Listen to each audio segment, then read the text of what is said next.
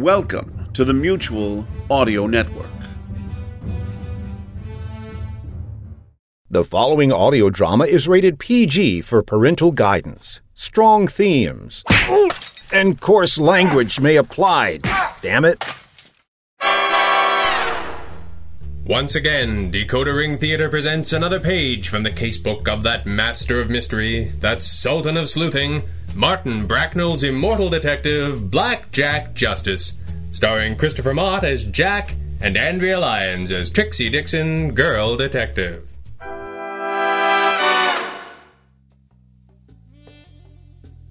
The name's Dixon. Trixie Dixon, girl detective. They say that the way to a man's heart is through his stomach. Personally, I've found one or two more direct routes in my time. For the benefit of those of you who tittered or covered the children's ears at that statement, let me just say that I'm surprised and disappointed in all of you. And if you've been paying any attention all these months, you'd know that the most direct route to a man's heart is through his rib cage with a soft nosed revolver bullet. And I'm far too much of a lady to have meant anything else. That's my story, and I'm sticking to it. As for Jack's heart, I'd need a doctor's certificate to be absolutely sure that he had one. But this much I can say with a fair amount of certainty. His stomach certainly was the quickest route to the off switch for his brain. That morning, when the call came in from Braithwaite's, to say we were a little surprised is an understatement. We would have been a little surprised if it had been Sir Walter Raleigh or Rasputin the Mad Monk. Braithwaite's was downright shocking. Braithwaite's was the biggest spit and polish detective agency in town. The outfit that had turned the private eye business into something slightly duller than a visit to your Aunt Minnie's. We had very little evidence to suggest that they were officially aware of our existence, and if they were, they'd never before given us the satisfaction of letting us know it. Not that there was much satisfaction to be had in the call. A clipped, nasal, and very secretarial voice had cut me off the moment I picked up the blower and said, This is Braithwaite's calling. Hold for Mr. Martin, please. Jack had pushed his fedora back to reveal one half open, steel gray eye peering quizzically at me. I tried to mouth Braithwaite's, but it only confused and annoyed him. He took his size 12 gunboats off his desk for the first time in two hours and allowed his hand to settle gently on the form of King Jr., the office watchdog, who was sleeping in a makeshift crib Jack had constructed out of his inbox. He had achieved this miracle by moving its contents into my inbox, but by the time I'd noticed, King was sound asleep, and he was far too new for us to do anything but take turns spoiling him, so I let it go. In time, there was a short series of clicks, and a man's voice on the other end of the line said, Hello? Hello? Yes? Is this Mr. Martin? Of course. Who is this? What do you want? It's Trixie Dixon of Justice and Dixon Private Investigations, Mr. Martin. And since you called me and don't appear to want anything, Oh, I'm sorry, Miss Dixon. My apologies. We have a new girl on the switchboard. she should get down. That's bad for her posture. Of course. Uh, she'll be dealt with, I assure you. Not on my account, I hope. Dixon, we have a business proposition for you and your partner. Uh, biz. Well, certainly, Mr. Martin. When can you come by the office? The office? Or perhaps you prefer a house call. A house call. There's a terrible echo on this line. Uh, what is it you do for Braithwaite's, Mr. Martin? You don't strike me as an investigator. An investigator? Oh my, no. I'm Lawrence Braithwaite's private secretary. Well, that's very progressive of him. Wait, hold the phone. Lawrence Braithwaite? Of the Braithwaites? Braithwaites? The very same. He wonders if you both might meet him at his club for dinner to discuss it. His club? Ah, sure. Where and when? He will send a car around to your offices to collect you if you'd like. Six o'clock? Six o'clock. Am I to understand that we have a dinner date with the gentleman detective himself? Sounds like. Intrigued? If by intrigued you mean suspicious, very, very suspicious, yes, I am. We'd spent the rest of the day engaged in a series of worst case scenarios. What could make the wealthy owner operator of a firm like Braithwaite's, a man who'd made his fortune by being everything we weren't, why would such a man spend car, driver, and dinner at his club on little ol' us? Jack said, be careful. Jack said, watch your back. Jack said, question every little thing and don't be surprised if they drive us out to the country to shoot us. That was before Jack met his new best friend, Prime Rib.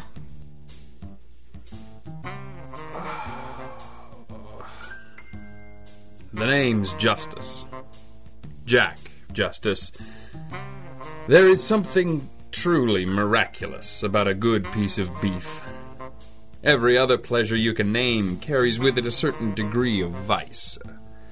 Wine, women, song. Well, maybe not song, but you get my point. To those of a sensitive or squeamish disposition, I apologize. But there is no denying the brushstrokes of a divine hand determined an animal with as few redeeming social graces as the cow could be transformed through the application of slow, gentle heat into something as silken and perfect as the prime rib in front of me. If Lawrence Braithwaite had tried to get me drunk, or slip me a Mickey, never would have worked. It didn't take much to see that the lavish dinner at the Club Cher was nothing more or less than an attempt to dull my wits with sweet, nourishing beef. Trouble was, the only way to avoid that would have been to leave it on my plate. And that just wasn't going to happen. I trust you enjoyed your meal, Mr. Justice. You deduce that just from the fact that he hasn't breathed in 20 minutes? You really are a detective. Please forgive my partner.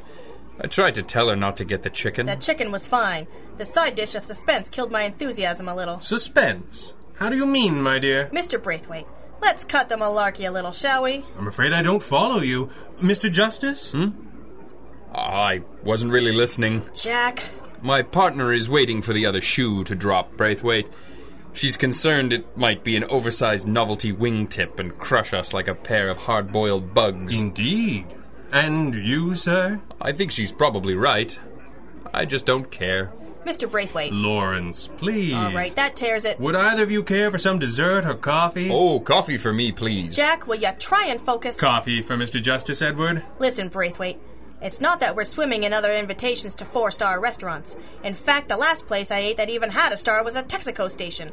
And clearly it's had the desired effect on my partner, but I think it's time we cut to the chase. We're here because you want something from us. What is it? She's terribly blunt. And she's terribly right. And she's sitting right here, so talk to her. Very well, my dear. I shall make with the goods, as they say. Do they? Jack. In point of fact, we find ourselves with something of a surplus of activity within the halls of Braithwaite's detective agency.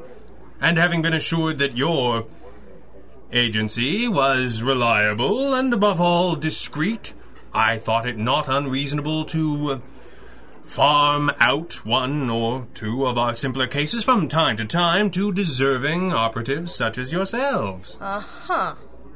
Even my square jawed colleague with the meat addled smile isn't gonna fall for that one. That's right. Why not? Because he could have got that if he'd sent a flunky round with a $50 retainer. We'd have sung and danced, possibly with each other. Let's not go crazy. You've got a reputation as something of a hard case, Braithwaite, and it's a reputation I respect. If you're buttering us up this badly, you must be in pretty deep. So let's start over while Jack's coffee is still hot, shall we? Very well. A young woman by the name of Anna Benson came into our offices today and met with one of my junior operatives. Miss Benson is seeking information regarding the present location of her father and in facilitating a reunion under the auspices of a detective agency for her own protection. Protection? She is not from the city. Knows no one here and wisely decided to have someone in her corner should her father desire the reunion less than she herself does. Why should it be a problem? Was there some history? Quite the opposite, Miss Dixon. Miss Benson has never met her father. She was, if I may be indelicate, born outside the bonds of matrimony. Please. I'm still finishing my coffee. I do beg your pardon. Her mother was Edwina Benson, at one time quite a prominent young socialite. She was engaged to be married to a man named Hugo Dwyer. The industrialist? Today, yes, he is a very wealthy man. At the time, he was simply a reckless young gadabout. Twenty two years ago, for persons of a certain class, society was rather more permissive than it is today, but the consequences were still very serious. Not for Mr. Dwyer, it seems. Where was Papa Benson with his trusty shotgun? It seems, sir, that the actual lineage of the child that grew to be Miss Anna Benson was in a certain amount of doubt. A young Miss Edwina was packed off to the country, never to return. That sounds awfully final. And so it is. Anna Benson's mother died two months ago after a short and, I'm afraid, unhappy life. Young Anna set out to the city to reconnect with the only family she has left in the world, Or so she told my junior operative. Do you have reason to doubt it? I have enough. Mr. Dwyer is an exceedingly wealthy man with a family and reputation. He is a pillar of the community, as indeed are one or two other individuals who were touted as possible interested parties back in the day. You get a whiff of blackmail? That, sir, I could not say. It is certainly a possibility. In any event, it strikes me as exceedingly unlikely that any of the gentlemen concerned would welcome the girl with open arms. Bound to cause a terrible scandal. It is exactly the sort of case that Braithwaite's detective agency wants nothing to do with. What kind is that? The kind that rattle gilded cages. As you say, sir. But Miss Benson is an exceedingly pretty girl, and by the time I learned of the matter, my junior operative had already placed us under certain contractual obligations to assist her with the case. Contractual obligations which you can free yourselves from if you subcontract out to another licensed outfit. In a nutshell. So you find yourself an agency you've got no faith at all in, and you don't mind seeing dragged through the mud for possibly assisting in a blackmail caper, and you stuff a stupid on a week's worth of meat and hope for the best. As you say. Well, it worked. Jack, $200 a day, plus expenses. Preposterous! Miss Benson is only paying us 65 and that is for the services of the finest agency in town. The finest agency in town is the one that'll take the job off your hands, Mr. B. And that agency wants $200 a day, plus expenses. you pay your own expenses. Fine. I'll take the beef already consumed in lieu. Your partner is in agreement? under a strange combination of protest and greed, I accept. Draw up a contract, Braithwaite, and we'll meet the girl in the morning. I just happen to have the necessary papers here in my jacket. And so it was that we found ourselves, at least for the time being, in the employ of the biggest, shiniest detective agency in town. And if they were leading us to a slaughter of bad publicity, at least we were robbing them blind in the process. This, to Jack, was a fair trade. Besides, he said, the kind of people who are put off by a little rough and tumble in the papers don't darken our door that often. Anna Benson was in our office at 10 o'clock the next morning. Braithwaite was right. She was a looker. But more than that, she seemed to exude a simple honesty and openness that Providence seems to bestow upon small town girls. She tried not to look disappointed with the changes in her circumstances, but I could tell she was almost blinking back tears. Braithwaite's was a bustling office full of bright young men who looked exactly the same, chasing paper around a series of concentric circles. We had a broken down old war horse, tinkering with an equally broken down percolator, a puppy wrestling with Lawrence Braithwaite's doggy bag T bone, which was nearly half his size, wall to wall peeling paint, and yours truly. I'm sure the last item was some consolation, but it was still a shock to the poor girl's system. Forgive me, please. I'm just a little overwhelmed. I went all over this yesterday with the gentleman at Braithwaite's. Then it should be easy to remember. Milk and sugar? No, thank you. I take it black. Be still, my foolish heart. I hate to see people mess up a perfectly good cup of Costa Rica. Uh, this actually has a touch of dark roast from Guatemala. I use it sparingly, but I think you'll find it pleasant. Yeah, that's fine, thanks. Just bring us the breakfast menu. I don't understand. The gentleman at Braithwaite's. Miss Benson, I don't know what they told you at Braithwaite's, but the truth of the matter is your case is too hot for them. It's unlikely to end well and more than likely to bring some rough water to the agency involved. But the gentleman at Braithwaite's. Is probably by this time less of a junior operative and more of a senior janitor, if that. We may not have as much spit and polish, but we won't let you sink when the going gets rough. And the coffee's better here. Try it. Oh, that is really awfully good. See? All the comforts of home. Uh, the puppy's name is King. Feel free to scratch his ears if it helps you relax. Hello, King. There is one matter which would ease our minds somewhat, Miss Benson. You must know that one of the reasons you're here is that Braithwaite's was concerned you might try and blackmail your father. Blackmail? Well, never. I swear. You know that there's very little chance of a happy ending? An ending is all I require, Miss Dixon, happy or no. One moment. Justice and Dixon, private. Well, well, Freddie Hawthorne, my old legitimate business pal. Freddie says hi. Swell. She says she misses you something awful, Freddie. What's that? Yes, as a matter of fact, there is an Anna Benson here. You don't say. When?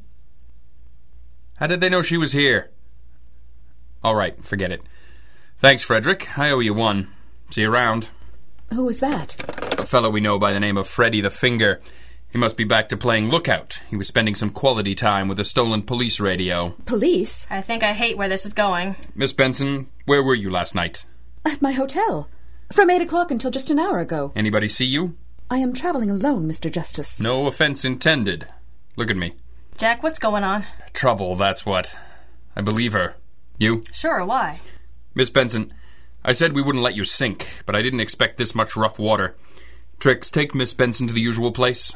And, uh, take her at the fire escape, would you? A fire escape? Jack, what is it? Freddy says the Bulls are on their way here to collect our client. Looks like we missed that reunion. Hugo Dwyer has been murdered. You are listening to Blackjack Justice from DecoderRingTheater.com.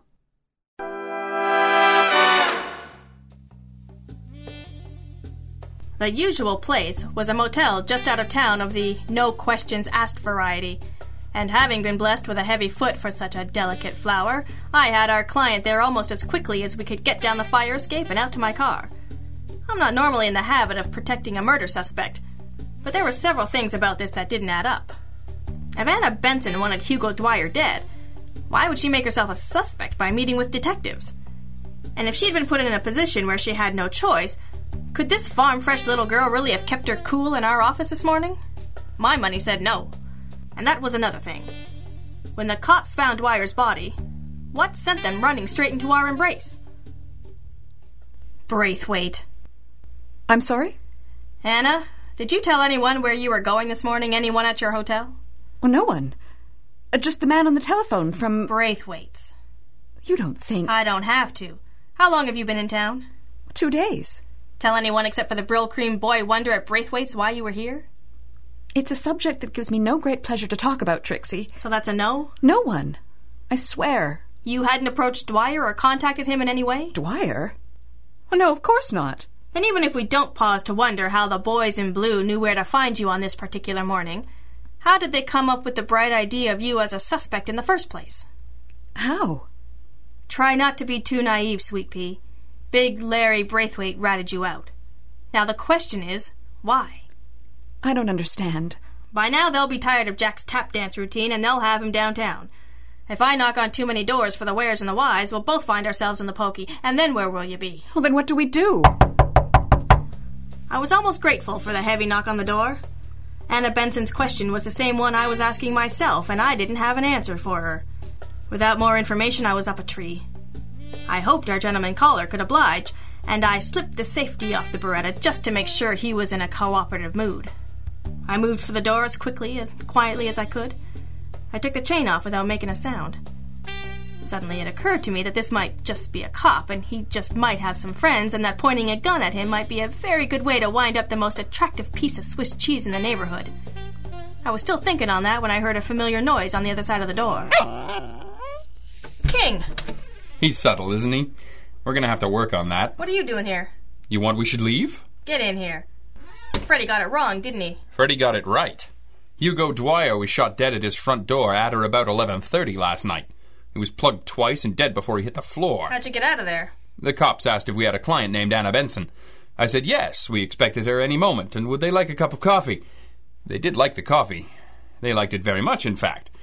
And right about the time when they would normally lose their patience and start to wonder if I was lying and needed to be hauled downtown and worked over, Mighty King here started to whine to be let out. Worked like a charm. They think we're walking round the block. In my defense, I never said which block. Well, that buys us some time. Let's not try and spend it all in one place, particularly here. You got anything? You mean aside from pegging Braithwaite's for the Benedict Arnold routine? That sounds right enough, but why? Why what? Why any of it? We don't really think they pulled the trigger, so why the frame? If they even think it's a frame. Don't start giving them credit. The prime rib wasn't that good. Miss Benson didn't shoot her father, so who did and why? My father? It's all right, Anna. No, it isn't. Hugo Dwyer is not my father. Are we actually that dumb? Dumb enough to assume that Lawrence Braithwaite told us any truth at all? I'm afraid we are. True or false, Hugo Dwyer was at one time engaged to your mother. Well, that's true. But it wasn't him. Miss that- Benson, we're all in a little too deep for blushing. I'm sorry, Mr. Justice. Don't be. Just assume whatever you've got to say I've heard a hundred times worse, because that's actually about right. Braithwaite said there were one or two others on the list of possible. Uh, Don't you start. Well, He said that? He did.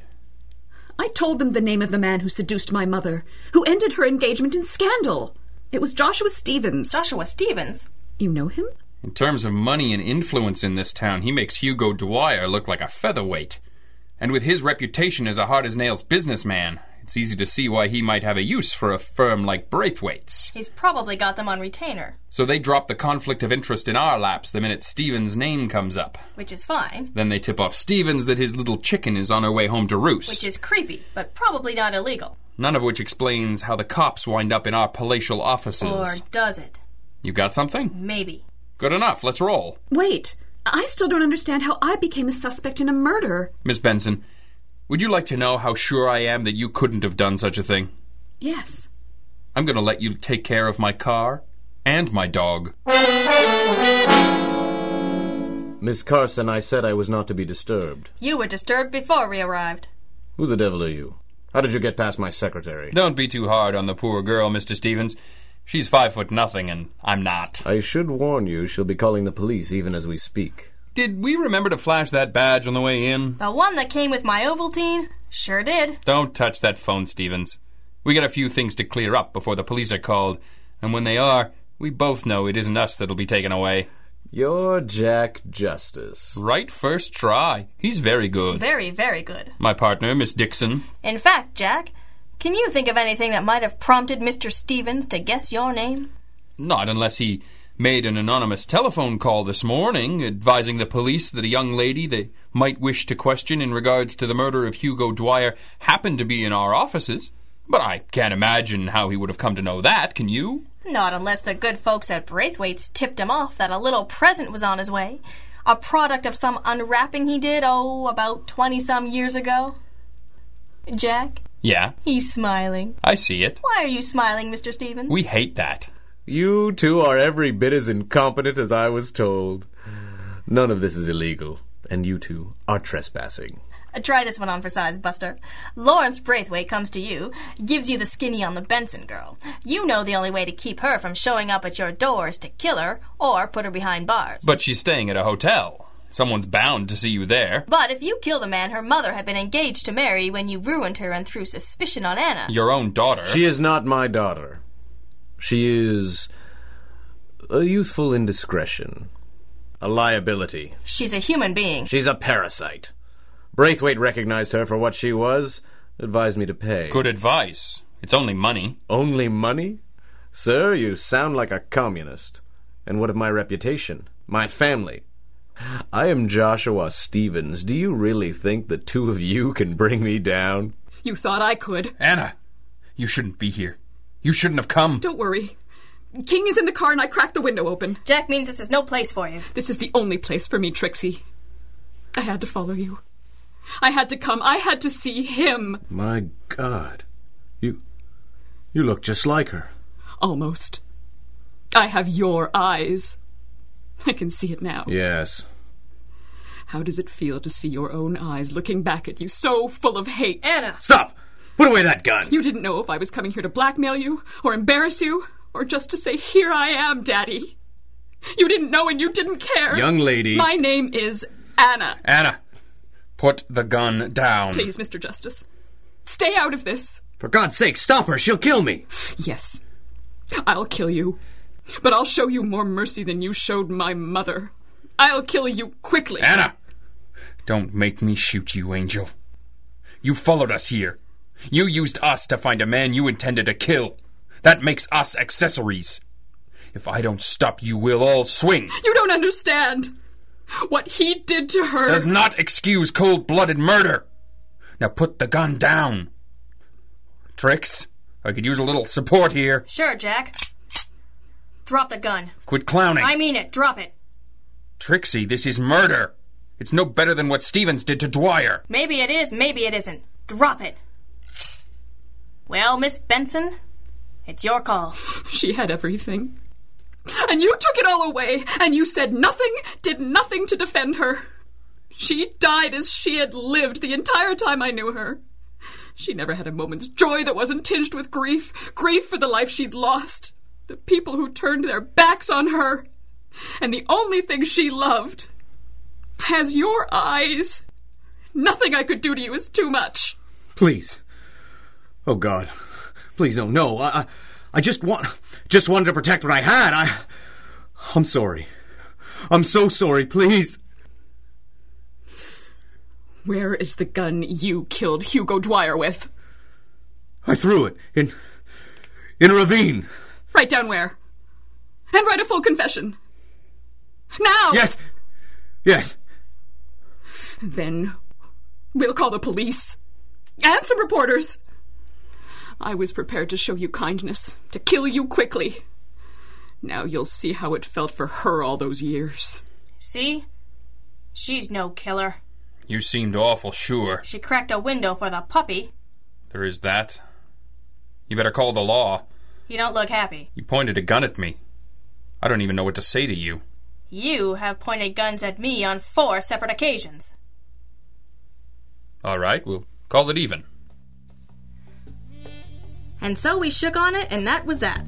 I called the law, Jack called the papers, and the next day King wrote his reviews all over the articles. Jack kept Braithwaite's name out of it, which was odd. Till I realized that the sort of clients they liked best wouldn't see anything wrong in what they did. No free publicity for the gentleman detective on Jack's watch. Well, we weren't likely to see a meal like that again, but I treated Jack and King to some corned beef from the deli downstairs and in an hour they were stretched out on the green leather couch in the corner of our palatial office, unconscious and content. After all, the way to a man's heart. Ah, you know.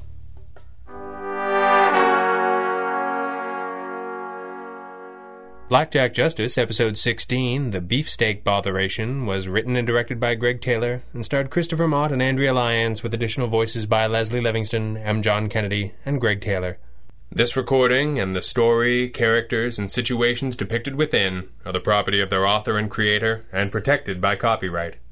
Until next time, remember, DecoderRingTheater.com is your address to adventure.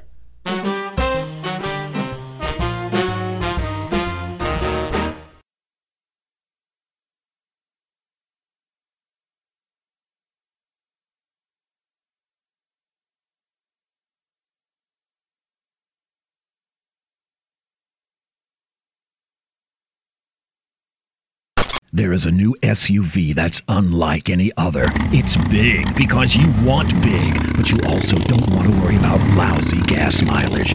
And with the new Skeeter SUV, that worry is a thing of the past. Thanks to new hybrid technology, you can get more miles per gallon in your big Skeeter SUV. How does it work? Easy. As you approach a wimpy little car from the rear and start to climb over it with a Skeeter's patented Action Track suspension, a special metal tube projects from the Skeeter, piercing the gas tank of the car and sucking out all the gas therein. It only takes a few seconds, then you can roll right over that car and leave its empty husk behind, as nature intended. Yes, the new Skeeter is a hybrid of SUV technology and classic mosquito design. The Skeeter is definitely an itch you can scratch. Get over to your Skeeter dealer today, but hurry, get there before you see a Skeeter in your rearview mirror.